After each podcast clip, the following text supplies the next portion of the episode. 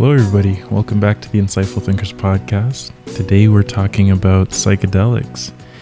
These are drugs that, up until very recently, it has been very taboo to discuss them, and um, well established uh, researchers or scientists have been afraid to even discuss their uh, potential benefits because of the way they've been uh, demonized in in culture by governments, uh, notably with Nixon.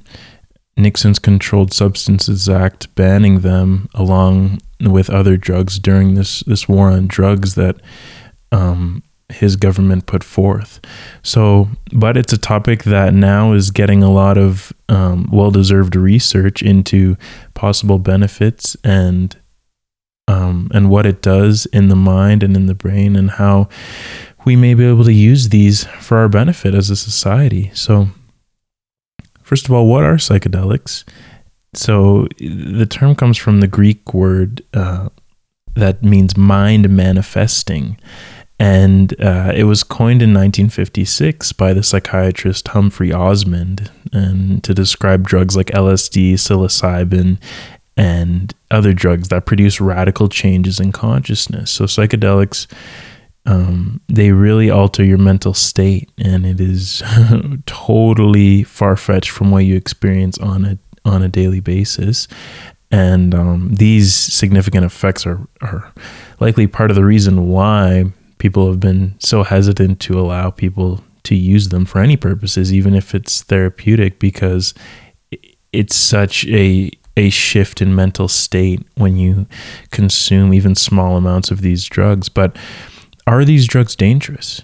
It, should we be weary of consuming these things? Well, um, it's virtually impossible to die from an overdose of LSD or psilocybin, and neither drug is addictive. And these are two of the main psychedelic uh, drugs. This is from Michael Pollan's book, How to Change Your Mind. This is one of the uh, premier books in this field and he discusses uh, psychedelics, the effects on the mind, the research that's happening right now um, in neuroscience and in psychotherapy and, and all sorts of things like this. So, a lot of what you're going to be hearing today is from that book, How to Change Your Mind, Michael Pollan, and also from Aldous Huxley's The Doors of Perception. This is a 1954 book by the famous, uh, I believe, British writer Aldous Huxley, who had his own personal experience on uh, mescaline, which is a psychedelic drug, and he reports what happened with his experience and um, shares his ideas about it and uh, talks about some of the hypocrisy, perhaps in the West, of why we're so afraid to try those types of mind altering drugs, but are so willing to try other harmful drugs like alcohol and things like this. So, these are the two books that really um, allowed me to to synthesize this episode so that we're going to be referring to a lot of things from these. Um, now, a study by uh, a Nutt 2012 uh, says after trying psychedelics one time, animals will not seek a second dose, and repeated use by people robs the drugs of their effect. So these drugs do not seem to be addictive in any way, and they do not seem to be dangerous in any way. That's not to say there's not a possibility of what's called a bad trip, which is when um, well, it's it's pretty self-explanatory. But when you consume these drugs, you experience uh, very difficult thoughts and very oftentimes frightening thoughts. And but overall, um, as Pollan says, since the revival of sanctioned psychedelic research beginning in the 90s, nearly a thousand volunteers have been dosed, and not a single adverse event has ever been reported. And this is from Michael Pollan's review of the literature.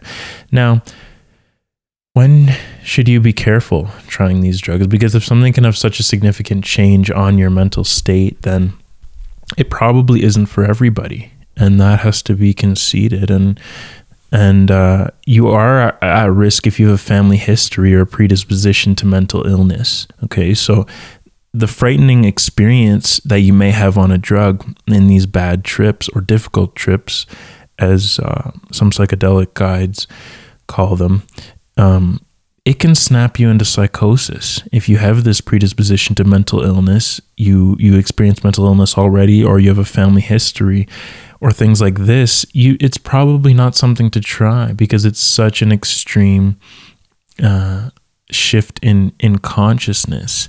Now, a lot of surveys say that these bad trips that happen they're very real and they can be one of the most challenging experiences of a lifetime. So, e- even if you don't have a predisposition to mental illness or a family history, you still might want to be weary of trying these things because it can be extremely frightening and very challenging, as as people say when they were surveyed in the research. But there is a, a certain thing that can mit- mitigate these effects. This is set and setting. Um, this was a term made use of early psychedelic researchers such as Al Hubbard, and I believe he coined this term. The set is your mindset and your expectations you bring to the experience, and the setting is the outward circumstance in which it takes place. So if you can modulate these things to your advantage and have a positive mindset going in rather than a fearful mindset that has been created through all of the years of, of fear mongering by governments. If you can break away from that and have a positive mindset and you have a positive setting, which may include a, um, a guide, which Michael Pollan used when he he actually had a few psychedelic experiences in writing this book and this isn't just some some average Joe. This guy is a well established journalist and he's written a lot of um, very uh, incredible books on nutrition and food is what he has done for many years. And this was quite the departure from that he mentions but he became very interested in this topic. And he, he said he likes to get very invested in the topic that he's writing about. So he actually um, took psychedelics himself, I believe, on three or four separate occasions in writing this book to really get a full understanding of what these things do. And he used this this guide. A guide is a person who kind of um, controls the the area in which in which your body is, while you your mind goes goes basically.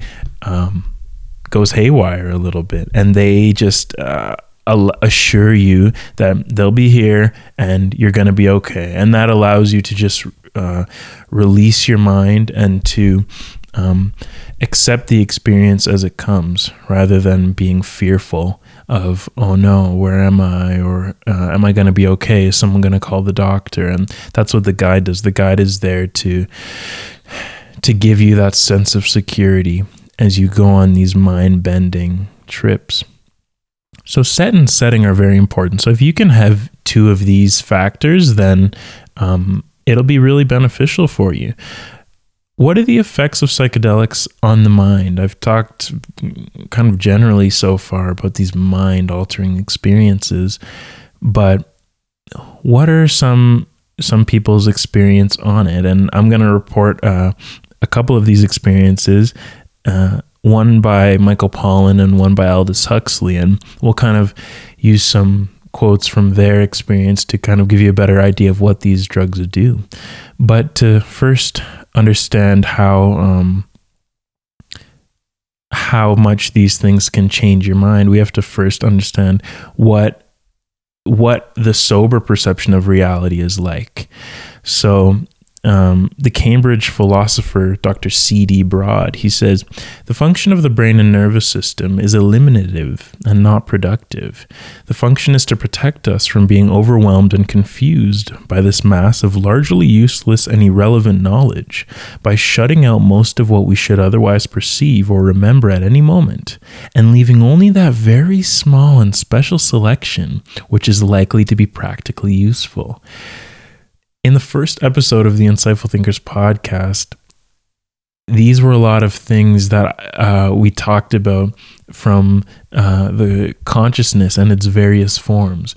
We talk about how what we perceive of the world around us is not necessarily some objective reality. This is the way that our mind constructs the reality for the purposes of survival. Our brain is more reductive than it is productive, as Dr. Broad says here. So when we take psychedelics, what happens is that this reductiveness almost goes away and all the stimuli around us become aware to us. And we'll talk about how this happens, what is happening to create this. And it actually comes down to a brain region called the default mode network, the DMN. And it seems to be the filtration system that allows us to perceive reality in this very sober way uh, as we go about our lives. But when the activity in that brain area becomes reduced, the filtration system is gone and we start to see all sorts of crazy stuff. So we'll talk about that later. We'll talk about the neuroscience of it all. Um, but let's continue talking about the sober mind and what is the nature of the mind that we live with on a day to day basis. So Aldous Huxley in The Doors of Perception um, he talks about he talks about this as well. He actually quoted Dr. Broad, and then his response to to this is: insofar as we are animals, our business is at all costs to survive. To make biological survival possible, the mind has to be funneled through the reducing valve of the brain and nervous system. What comes out at the other end is a measly trickle of the kind of consciousness which will help us to stay alive on the surface of this particular planet very similar things to what Dr. Broad said. And just the idea that the brain is more of a reducing valve than anything. It doesn't it it is not selected to create all sorts of superfluous uh, stimuli that don't help us to survive. Um, it is created so that we, or it is it has uh, evolved over time and and the adaptations that uh, came into play were adaptations that were more conducive to survival. Because if adaptations came in that were less conducive to survival, that individual got wiped out of the population and could not spread his his or her genes to the next generation.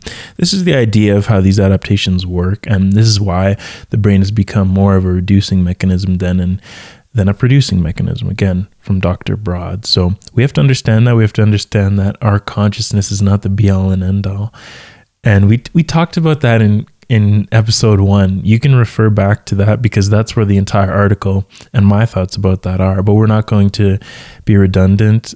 Um, we're going to just continue with uh, talking about psychedelics and the discussion about this.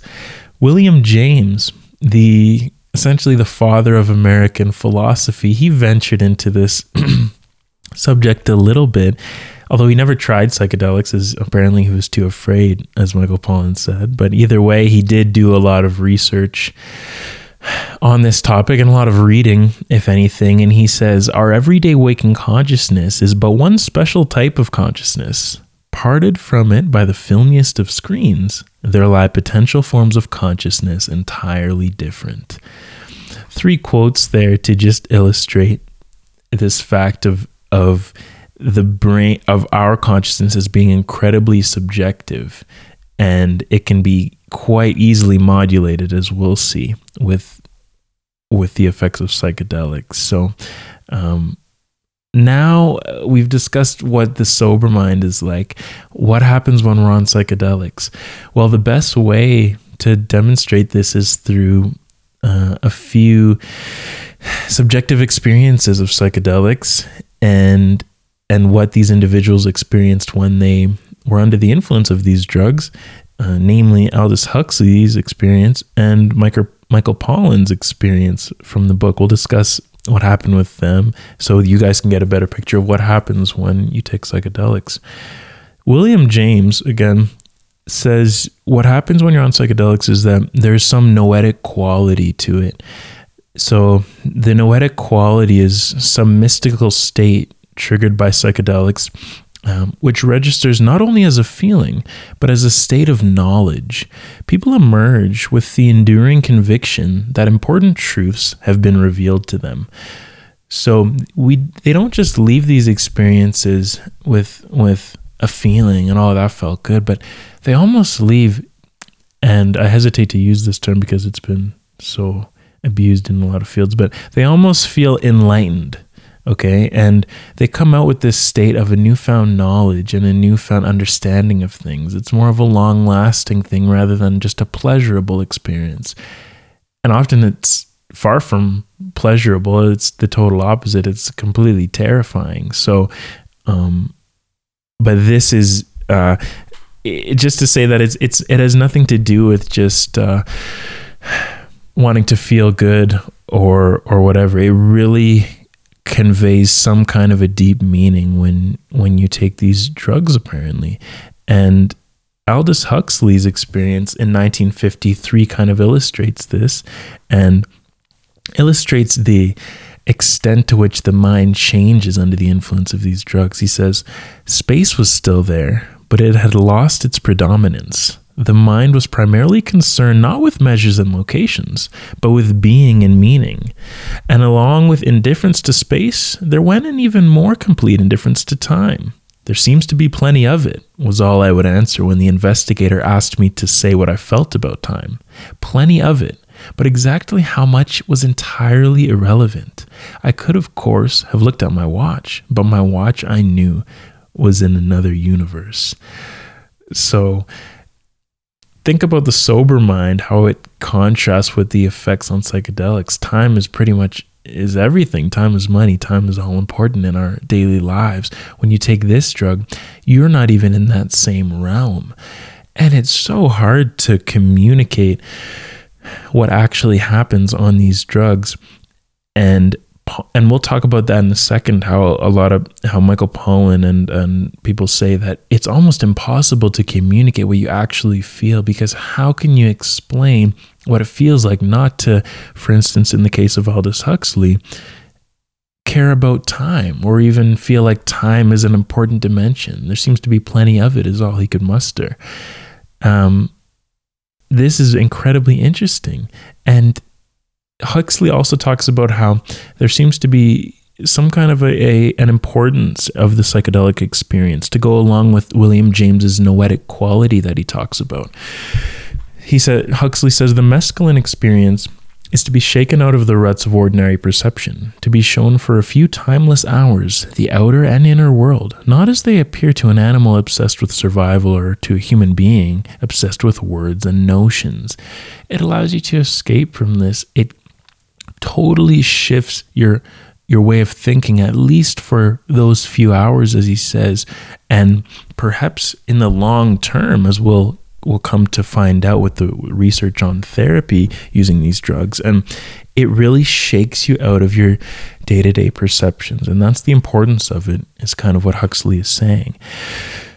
Let's go to Michael Pollan's trip experience. So he had a experience of uh, I guess similar to Huxley's in some ways, but what I'll do is I'll just read it out here um, because that's the best way to convey it. And this is how he conveyed it in the book, How to Change Your Mind. This is Michael Pollan.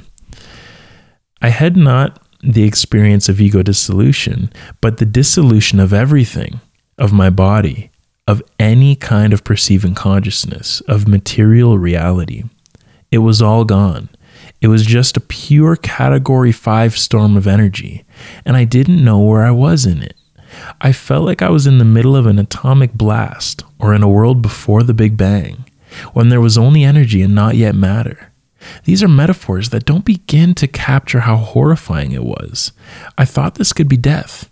This could be what it's like to leave your body because I had lost my body. so, this is not for the faint of heart because Look how horrifying he says this experience was, where he can hardly even explain it because it feels as if he has left his own body when he takes this substance.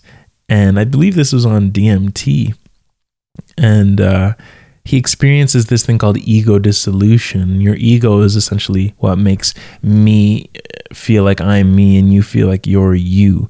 When this goes away, you can hardly even tell the boundaries between yourself and uh, and the things all around you.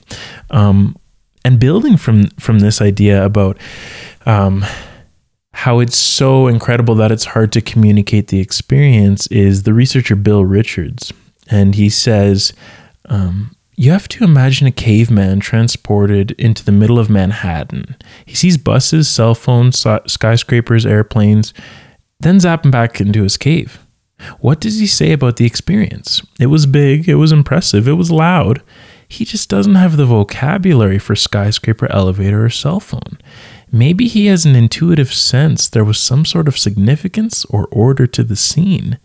But there are words we need that don't yet exist. There are words, there are no words to describe these experiences, you guys. And incredible writers like Pollan like uh, Huxley try to communicate these, and they do in a very eloquent way. But just reading these words and you guys hearing these experiences, I don't think anybody is going to actually be able to understand the extent to which your mind is altered in these times. But either way, I wanted to try to take the best quotes that I could find of what happens on these drugs and um, share them with you guys because I find it very interesting how much your perception of the world can change simply due to uh, chemicals in your brain. And we'll talk about a, how we'll talk about that now as a matter of fact let's talk about why psychedelics have these effects why how is it that fungi like the the psilocybin mushroom or plants like the um, I believe it's the peyote cactus where mescaline comes from or uh, or or DMT uh, I can't remember where, where, DMT comes from, but plants and fungi, um, how did they evolve the ability to produce a chemical compound so closely related to the to serotonin, which is a neurotransmitter used in our brain uh, for communication between between neurons, that they can hijack the nervous system of the mammalian brain to produce such mystifying experiences. How can a plant, how can a fungus change my mind. I have almost no, uh, hardly any connection and biological connection in any way to these organisms. Why is it affecting me? Well, it, right now, there's a lot of speculation as to why these plants evolved, uh, plants and fungi evolved these mind altering effects on on people. And the jury is still out. The research it had been halted for a long time as they were uh, made illegal, but only recently our government starting to refund these these uh, these studies because they do seem to have long lasting effects uh, for people with addiction, depression, anxiety, and all sorts of these things. And a lot of labs in Imperial College London, Dr. Robert Carhart Harris and his colleagues are are on the forefront of this and studying how it relates to uh, psychotherapy and how they can be used as a tool. Um, but but so all this to say that uh, research has been halted for a while on psychedelics so there's a lot of things that we don't know about them still and we're still learning learning about so we don't we actually don't really understand why this is the case but it there is some speculation that um, strains of a species that produced more rather than less psilocybin uh, and psilocin would tend to be favored and would gradually become more widespread. Why? Well, not only humans, but also animals seem to have a taste for altered states of consciousness, perhaps. Many animals, like horses, cattle, and dogs, are known to eat psych- uh, psilocybin mushrooms. Um, so perhaps it's the case that if, if you were, for instance, a plant that produced these things that uh, organisms other organisms would like to feed on then when they ingest these things the more they ingest these things the more they can disperse um, your your your species and uh, through their excretion and then your, your species grows uh, more in a more widespread way. So this would be like a selective advantage for strains that produced more psilocybin and chemicals like this if animals enjoyed it and harvested them like humans have been doing for a long time and perhaps uh, if if these plants had less of this um, this chemical then they wouldn't have been harvested as much. And the more chemical they had, the more they would have been harvested, the more they would have been fed on, then the more they would have dispersed. But this is just all in its infancy, as and Pollan mentions mentions this. And in reality, there's only speculation as to exactly how psychedelics evolved to possess such mind altering effects. So.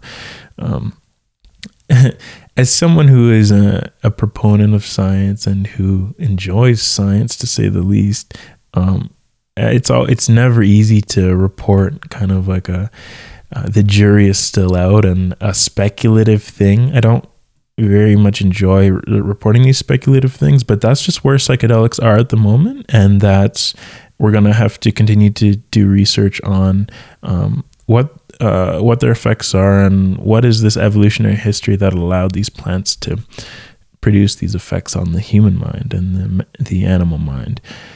What are the effects on the brain? We talked about it a little bit in terms of the default mode network. Um, let's discuss it more in depth here. So, in the brain, we have different neural areas, and in the normal state, these various areas communicate mostly to one another. And this is kind of a way we are able to distinguish the different brain areas, like the visual cortex. It responds a lot to sights and stimulus from the eyes, whereas the temporal lobes, there's they're involved with memory and they're involved with hearing, and we're able to distinguish uh, these regions based on the way they communicate with one another and things like this. But when the brain operates under the influence of psilocybin and psychedelics, thousands of new connections form linking various brain regions that typically do not exchange as much information. So if you almost want to, I'm sorry for the people who are listening right now, but if you want to uh, kind of put your uh, fists together like this, if you're watching on YouTube, um, I have kind of my knuckles together. And the, your fists are separate still, even though they're pressing together. Um, and there are some interconnections between these uh, these two. Imagine if this was the brain. There are still some interconnections between these areas, but when you it seems that when you take uh, psychedelics, what happens is that you can now clasp your hands together as if you were praying, as if the two areas of the brain are now communicating more greatly with one another. More connections are formed, and it's not so drastic. Okay, your brain is is it's not going to be that drastic, but there are so many new connections that form.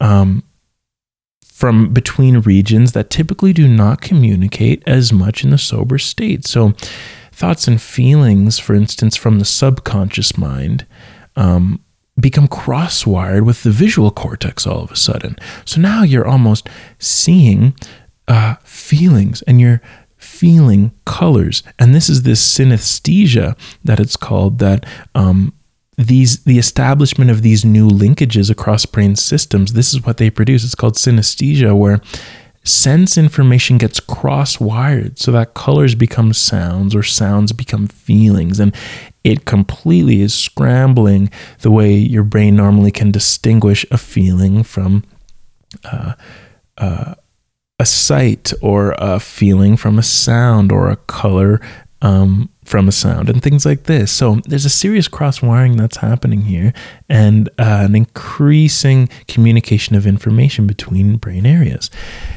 We talked about the default mode network and how it's perhaps implicated a little bit in this. And what the default mode work default mode network especially is implicated in is in something called ego dissolution that Michael Pollan mentioned in his DMT experience that we discussed.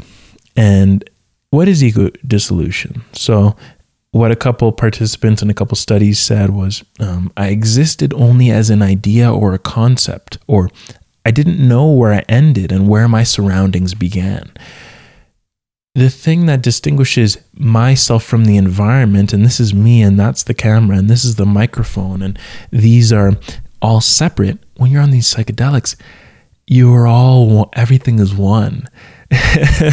and you might have perhaps heard maybe hippies say they feel some oneness or things like this. And these are perhaps influenced by the use of like LSD and things like this, which was popular in the 60s.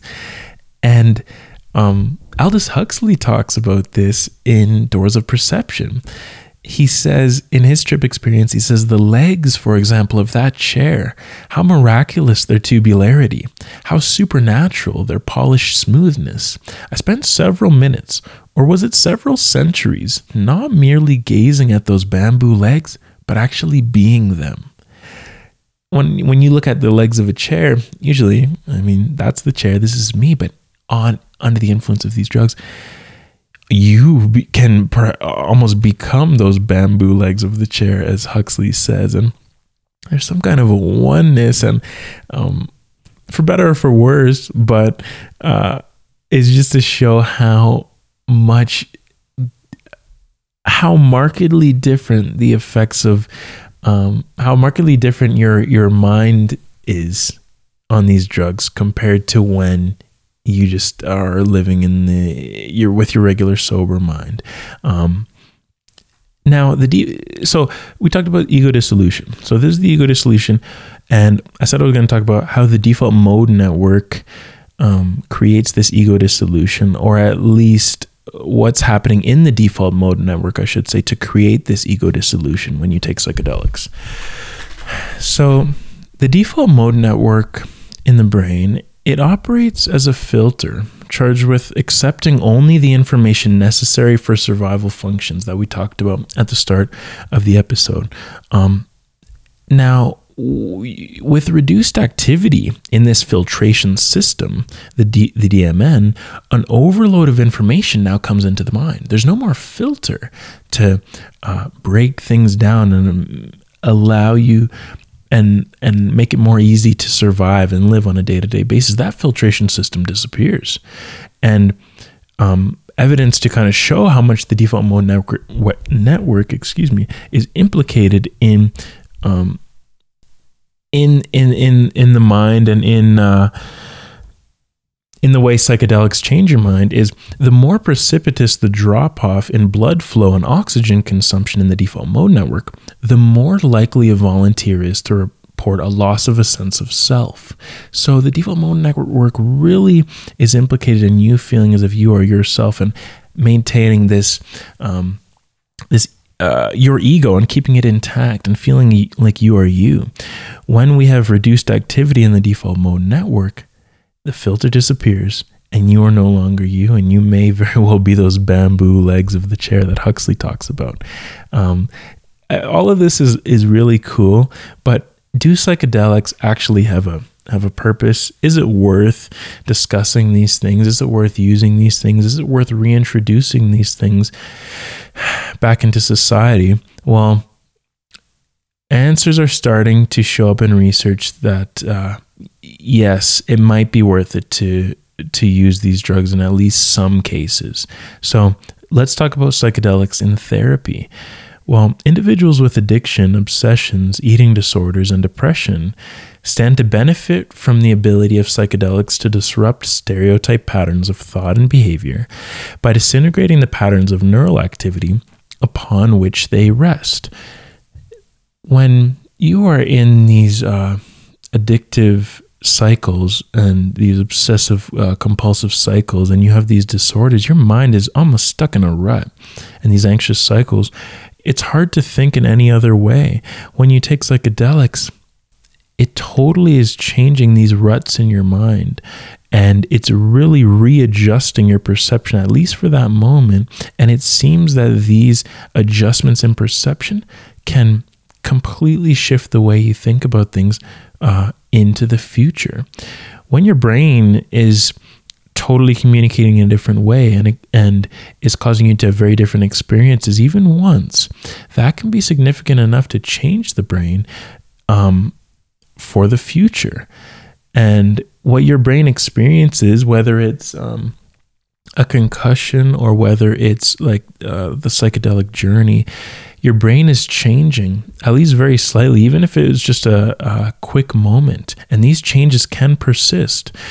So when we talk about these individuals with addiction and obsessions, and, or when Dr. Robert Carhart Harris talks about it, because this is uh, from his lab, um, it seems that these individuals can almost shake free of this this addiction that's grabbing them just due to these these psychedelic journeys that really change the way they, they could be thinking about things. And they come out with this noetic quality that William James talks about of um, they really come out with some sort of a knowledge and a newfound outlook on the world, not just a, cool feeling, oh, that was cool, but a, an actual knowledge.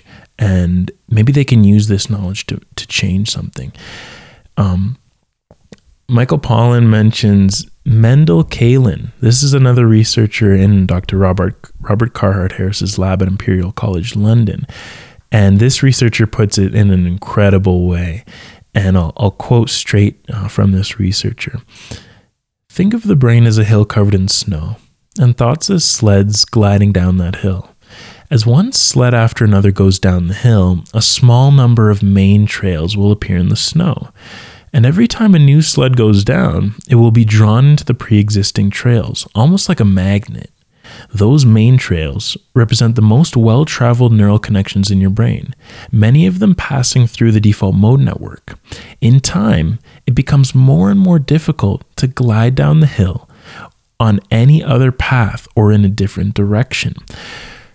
So, this is what's happening when you get into these ruts with anxious or depressed thoughts. You constantly think of the same things, and the pathways that are actually um, activated when you think about these things, they're actually getting stronger and stronger the more you think about these things. And this is um, uh, actually from a principle from uh, the pioneering neuroscientist Donald Hebb, who says neurons that fire together wire together. And essentially, overall, this just means that uh, the more a neuron fires, the more it's going to wire up with other neurons that fire in a like uh, like minded way, I guess you could say. And pathways essentially get strengthened the more they are being used, is essentially what this mechanism is. So when you constantly have these thoughts and these negative thoughts, you continue to think that way and it becomes very, very habitual, kind of like these ruts in the snow that Kaelen talks about. Um, now, think of psych. The researcher continues. Think of psychedelics as a temporary flattening of the snow. The deeply worn trails disappear, and suddenly the sled can go in other directions, exploring new landscapes and literally creating new pathways. When the snow is freshest, the mind is most impressionable, and the slightest nudge can powerfully influence its future course. When you take these psychedelics, if you're having issues with this, it can really change the course of these thoughts because of this rewiring. The snow becomes fresh and it nudges you in a new direction to think in a different way. Again, guys, this is not to say that these are going to be the solution to everybody's problems, but research, there's actual research from well established uh, researchers and, and universities that are showing hey, these things could have a beneficial effect. And it's just like this snow metaphor.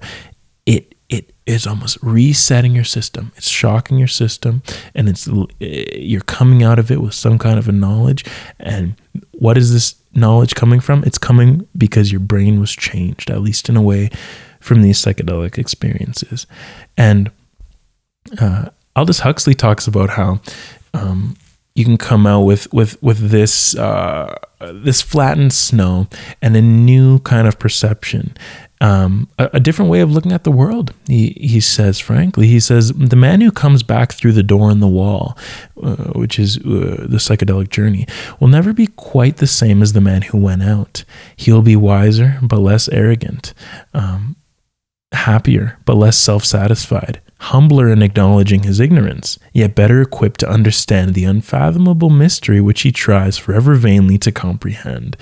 It reduces this this uh, level of arrogance that um, a lot of individuals have about or the know-it-alls or the people who think uh, the dogmatic people who think their way of looking at the world is the correct way and, and they seem to be a master of their environment uh, you know, but psychedelics kind of uh, wipe that off the table and say, there's more than meets the eye when it comes to this world around you. And Huxley says just this this experience could be humbling in a way, and it could reduce your arrogance that you go about with in, in normal life.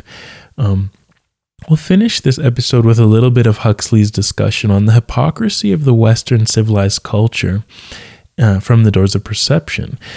And he just, uh, he, he was essentially ahead of his time here. This was 1954, and his mescaline experience was in 1953, I believe. And he just talks about how it's just so interesting that we demonize certain drugs like this. And even um, at the sight of an episode like this, some might, people might bat an eye and say, oh my gosh, what, what is he talking about? And what psychedelics is a legal thing, you know? And it's very taboo. Why have we created this this issue that's only just now starting to dissolve and this film and this uh, this cage that psychedelic uh, research and psychedelic experience was in is just starting to become unlocked. Um, because back in uh, back in Huxley's time, this it was the case that um, drugs such as these were were completely demonized, and the hypocritical nature of this is conveyed in in this quote. He says in his book, there's a quote. He actually doesn't say where the quote is from and I actually couldn't find where this is from, but there's a quote that says, Lo, the poor Indian, whose untortured, untutored mind, excuse me, clothes him in front, but leaves him bare behind. And this is the idea of these Westerners that, oh, the uncivilized people, uh, what are they doing? Their, their minds are so. Uh, so undeveloped, so uh, they're so uncivilized. They're savages.